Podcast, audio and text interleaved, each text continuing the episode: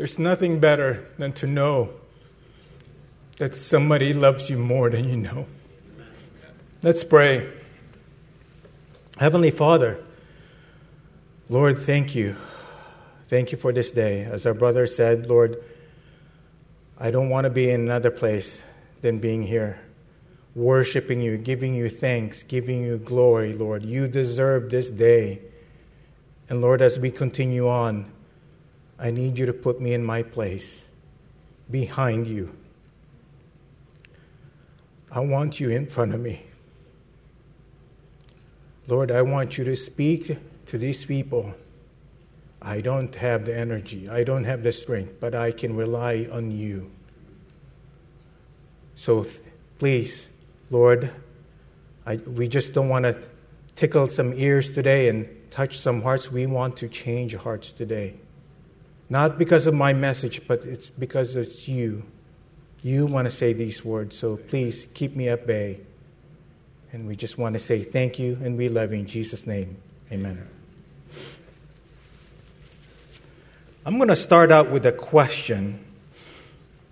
Have you experienced a miracle? A time where you didn't lift a finger and God did all the work a miracle so big that seemed impossible at first, but the Lord showed you how much bigger He was. It was wow. You thought it you thought never in a million years would this work out at the end, but the Lord proved himself to you personally that he is still God. It was a faith builder. I want you to pull that event one of those events out of your memory bank and put it in front of you for a few minutes. We're going to talk about that. You know, I'll, I'll, be the first one to share.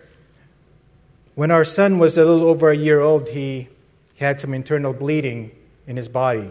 The, Lord, uh, the, the doctor said he might, have some bu- he might have a bulge in his intestine that's ready to burst. And for the doctor said it's pretty painful. Very, the pain is horrific. So we had to do some tests. He had to do a scan. So, just give you a little brief history on Ethan. Um, he didn't hardly took naps, and if he did, it was less than 10 minutes. He hardly slept at night, so it was difficult for everyone. So he was always moving, you know, just like any normal child. But as soon as we got to the hospital, we went in this room, Brittany and I, and we saw this big machine it was the big scanning machine. Very intimidating and looks uh, very uncomfortable. And then and you, have, you see this little hole where your child's going to be inserted in. So I said, Lord, so I prayed, Lord, this is not going to work out. Ethan's going to fight tooth and nail to get out of there. He, he's going to scream, he's going to cry himself to death in there. So I said, Lord, you're going to have to do something here. Lord, create a miracle to cancel the appointment, to have the doctor say, you know what, I'm too busy, there, we, had, we don't have time, we don't have enough staff. Lord, I want you to break the machine if you have to. Lord, basically, I told him, Lord, I want you to show yourself in this event. So, as the nurse was putting, him, putting the gown on him and laid him, he starts going in. I said, Lord, what happened? Did you, did you fail me in here? What happened? As he was going in there, you can tell the, the machine is this close to him. So it's pretty uncomfortable. And so Brittany and I are behind the glass door in the, the other room. And I didn't hear any noise. I didn't hear any commotions. He was not moving. And I said, Nurse, I need you to stop. There's something wrong. He's not moving. It's not making any noise. It's not right. I need you to get him out there. Nurse says, Hold on. Let's take a look. We can show it in the video screen. Look at, oh, he's right there. He fell asleep. Mind you, the whole process was 45 minutes. He slept through the entire process. Now, for some of you, it's not a big thing, right? But Brittany and I got home, and the first thing I did, I knelt down on my knees and I said, I am sorry, Lord, for doubting you. I thought I knew my son better than you did. He told me, Allan, I love your son more than you do. I knew what was going to happen before you even asked me. So, two things happened that day. One is the Lord prepared Brittany and I's hearts because in the next few days he was going to have surgery. But we, my, I felt more comfortable because of what happened that day. Second, my faith. This is the biggest thing. My faith went to the next level. So today, we're going to take a, talk about Gideon, how the Lord increased his faith in God after several wow factors, wow events, as I would say. The story of one, the, one of the biggest underdogs who won the battle. Scared, insecure, outnumbered, and weak, the Lord shows here what He can do with our little and make it a big miracle. So I got three points today. First point is God deserves precedence. Second, God wants obedience. Third, God is not limited by our impossibilities. This is all through the story of Gideon, by the way. The story of Gideon can be found in the book of Judges. And for the sake of time, I'll just summarize what's going on. Basically, the Israelites now felt like the Lord had deserted them. For seven years, the Midianites and the Amalekites plundered their crops. They had no way to defend themselves since they were too many to count. God finally called Gideon to lead an army to defeat them. But something had to happen first. Something had to take place first. Let's read our first text Let's read Judges 6 25 to 26.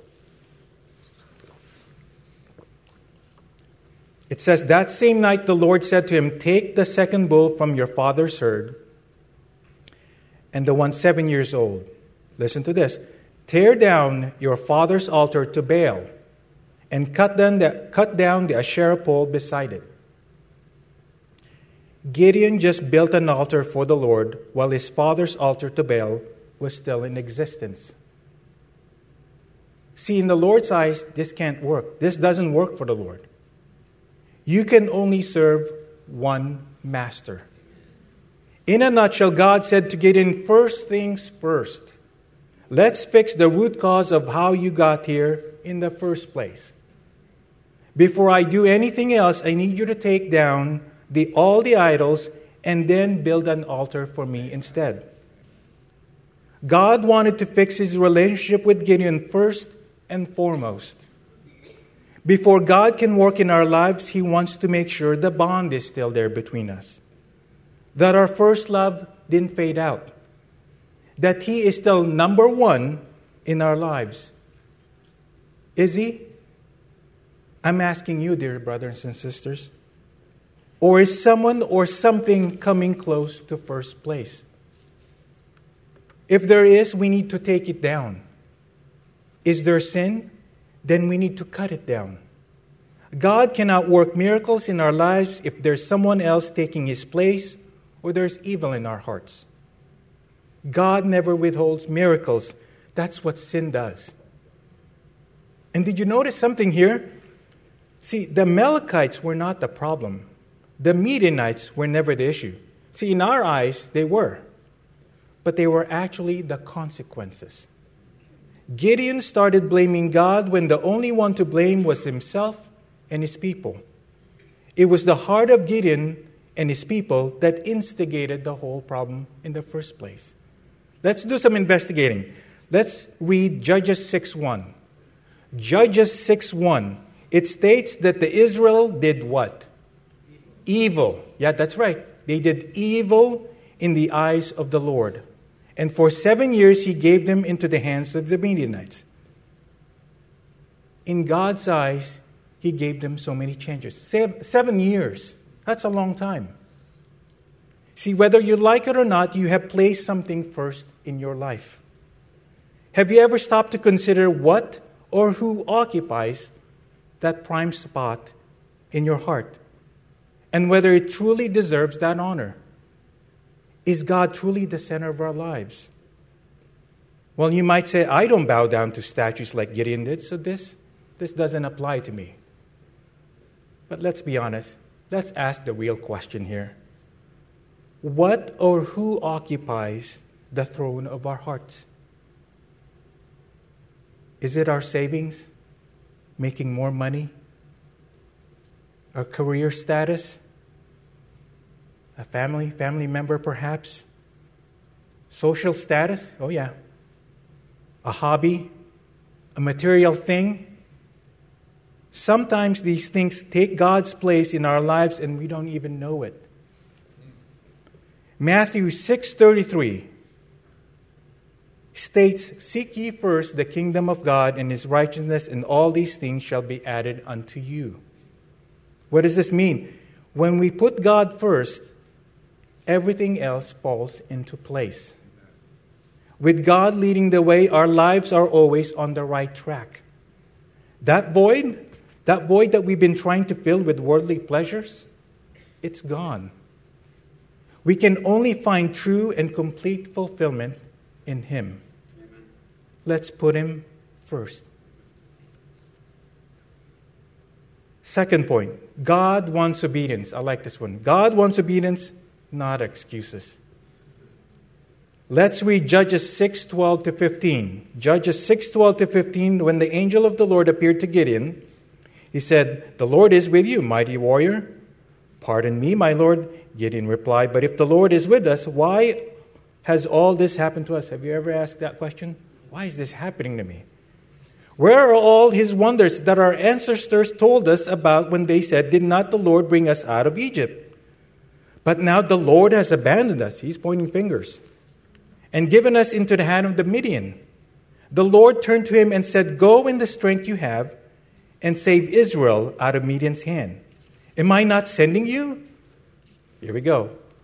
Pardon me, my Lord, Gideon replied, but how can I save Israel? My clan is the weakest, the weakest in Manasseh, and I am the least in my family. There's a lot of me, myself, and I in there. Gideon basically told God, You got the wrong guy. God, you mistake me for someone else. Have you seen my past? Better yet, have you seen my resume? And throughout the Bible, we've seen the same excuse.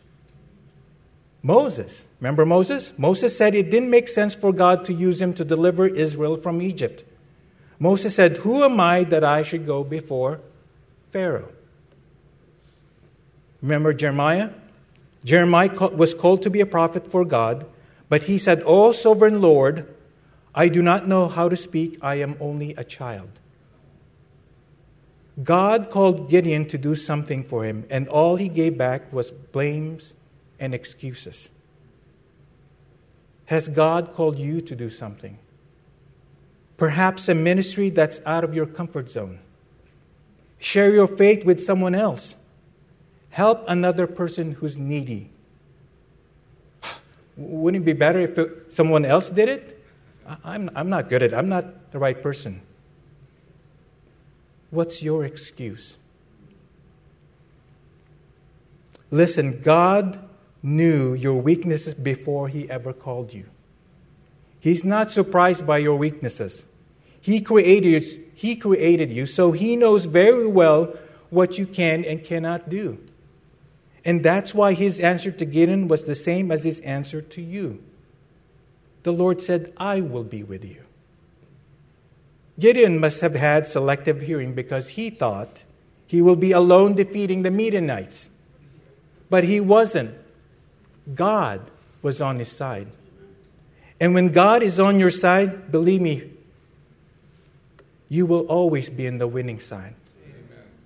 The Lord said, Go in the strength that you have. What strength? Gideon was hiding in, in the hole the little strength that you have, yes, go with that and the Lord will fill the rest. You say you only have 1% of strength? Yes, go. And the Lord will fill that 99, the rest of the 99%. See, the Lord sees the bigger picture. God wants obedience, not excuses. Isn't it amazing that the all powerful, all loving, all knowing, great God can do anything? And yet he chooses you and me to accomplish his plan and his will. What a privilege. Did you also know that obedience is better than any sacrifice we can ever make? Better than anything we can do for God. Some might say, I'm the first one at church and the last one to leave. Ah, I, tithe, I tithe more than anyone else. I help and serve multiple days a week. I read three chapters of the Bible every day. That's all great. That, that's amazing. That's awesome, actually.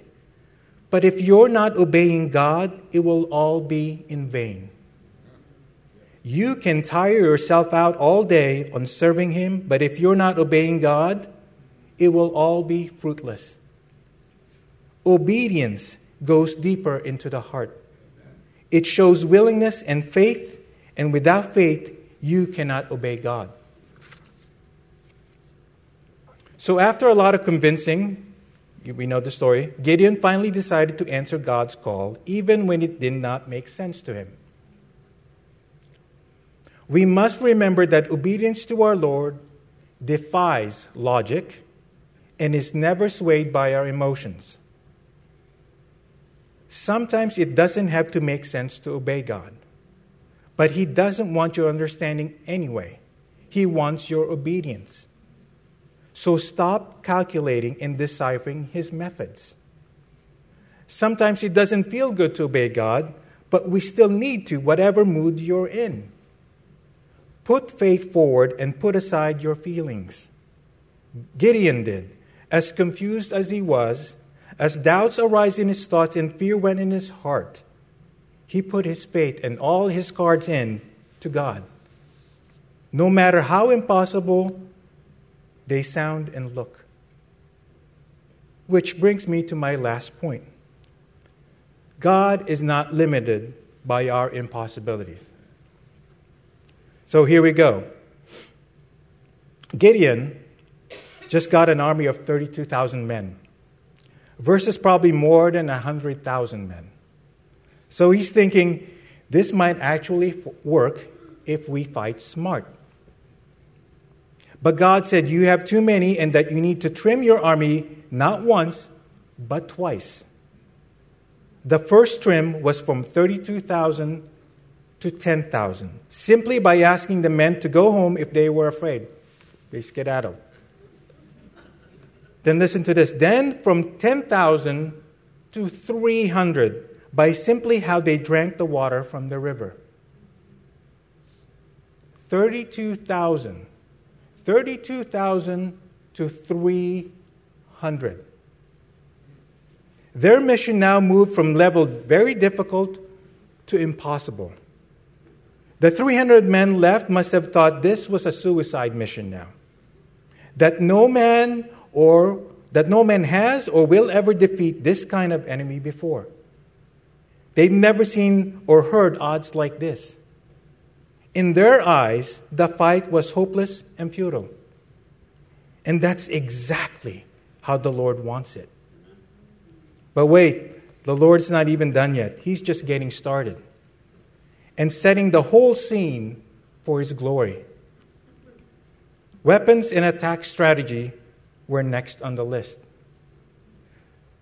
So God figured Gideon was freaking out a bit so he offered him to go and do some recon on the enemy territory to give him some kind of encouragement. So, so he gets there with his servant Purah, who, by the way, was an encourager and comfort for Gideon. He would have not been there if it weren't for his servant Purah.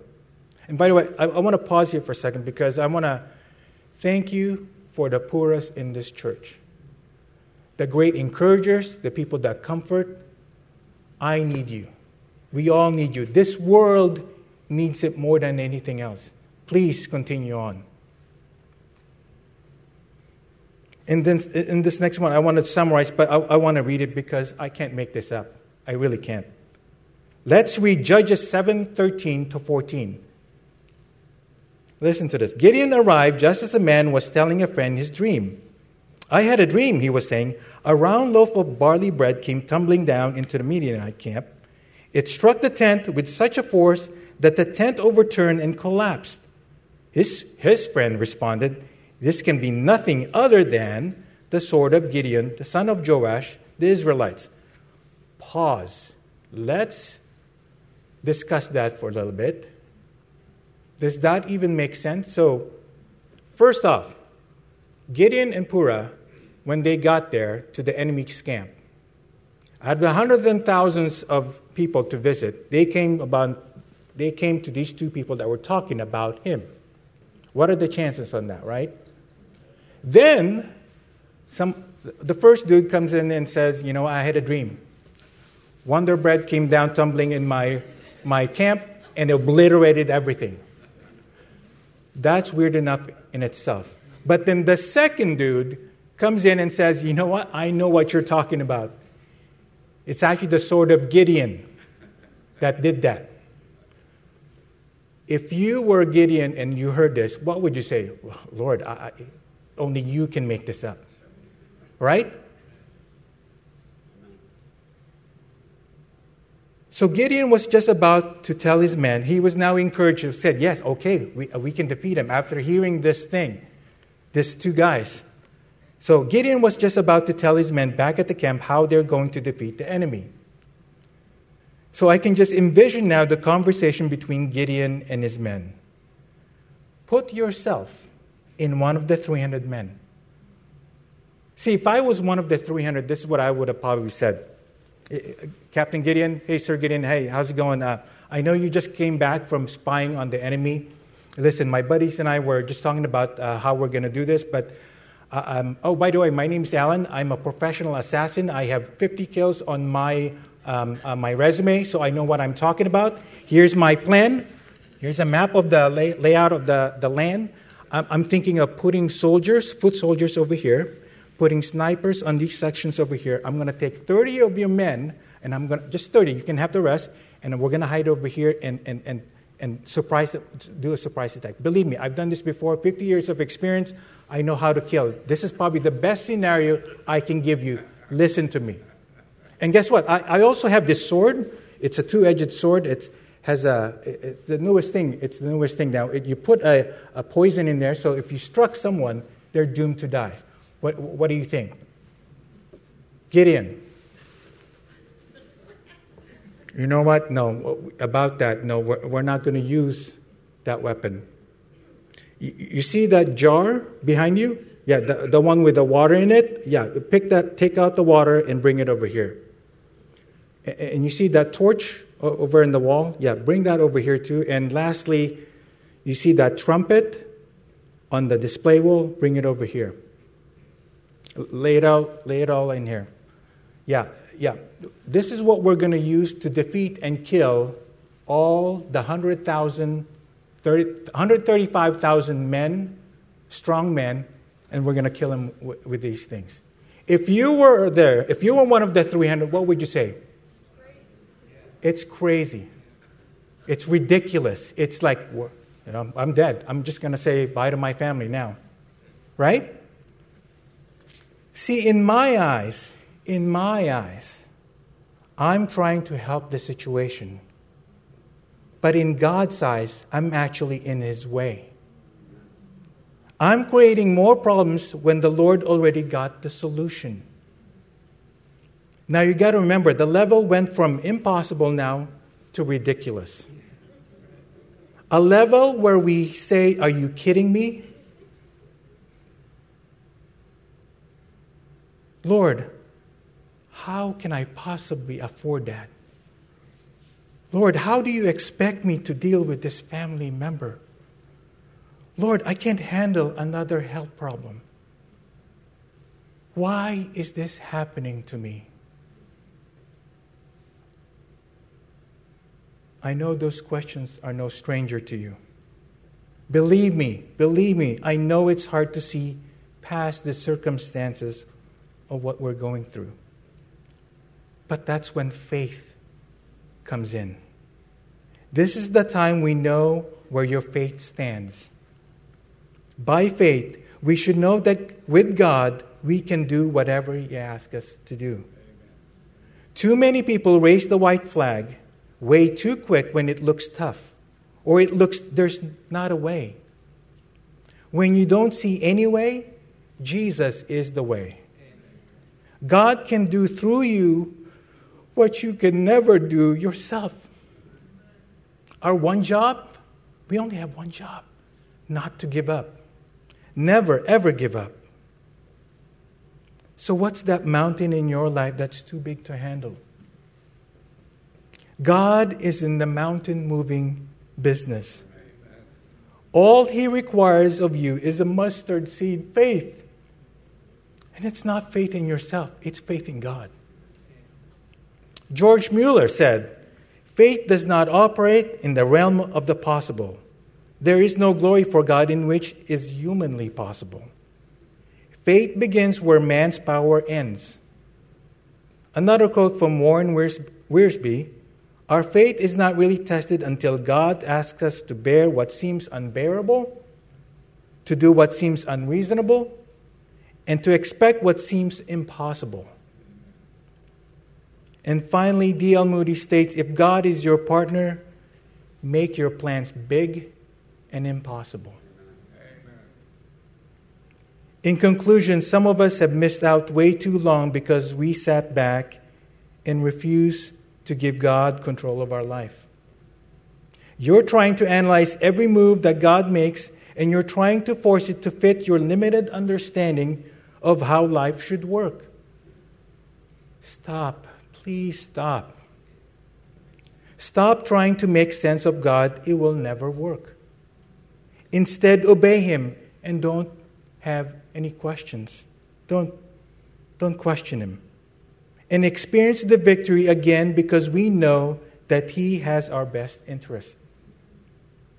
The lesson we can learn from Gideon is very simple because when you look back throughout the story, God asked Gideon to do some things that made no sense. Absolutely no sense. Asking a weak and scared nobody to lead an army? That makes no sense telling him to, that he has too many men to win the battle? No, it doesn't make any sense. Telling Gideon to trim down the army when they were already outnumbered? Sounds ridiculous.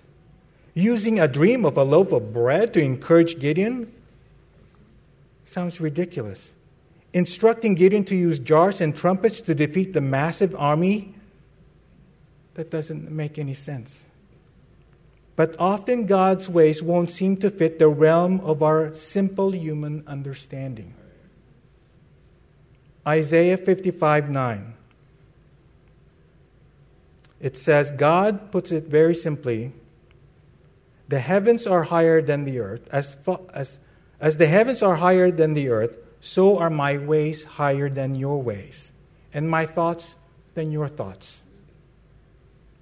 Doesn't have to make sense to you or to me. God's ways are much higher than yours. God's thoughts are much higher than yours. You see moment, but God sees eternity. He is the all powerful God who created the world. He's not subject to the laws of the world, the laws of the world are subject to Him. Amen? Let's bow our heads and close our eyes. Heavenly Father, I know that there are people in this room and hearing my voice who, just like Gideon, are facing an enemy that seems, that seems unbeatable. They feel like they're going up against several armies with only a small amount. They feel like they're, they're completely outnumbered. The odds seem insurmountable. The, the enemy is too big, but you say, I'm bigger. Let us stick to your promise, Lord. I will never leave you nor forsake you. That all your power is made perfect in our weakness. Help us. Help us to keep obeying you. Put you first, even when it doesn't make any sense. Help us not to give up we pray all these things now in Jesus' name. Amen.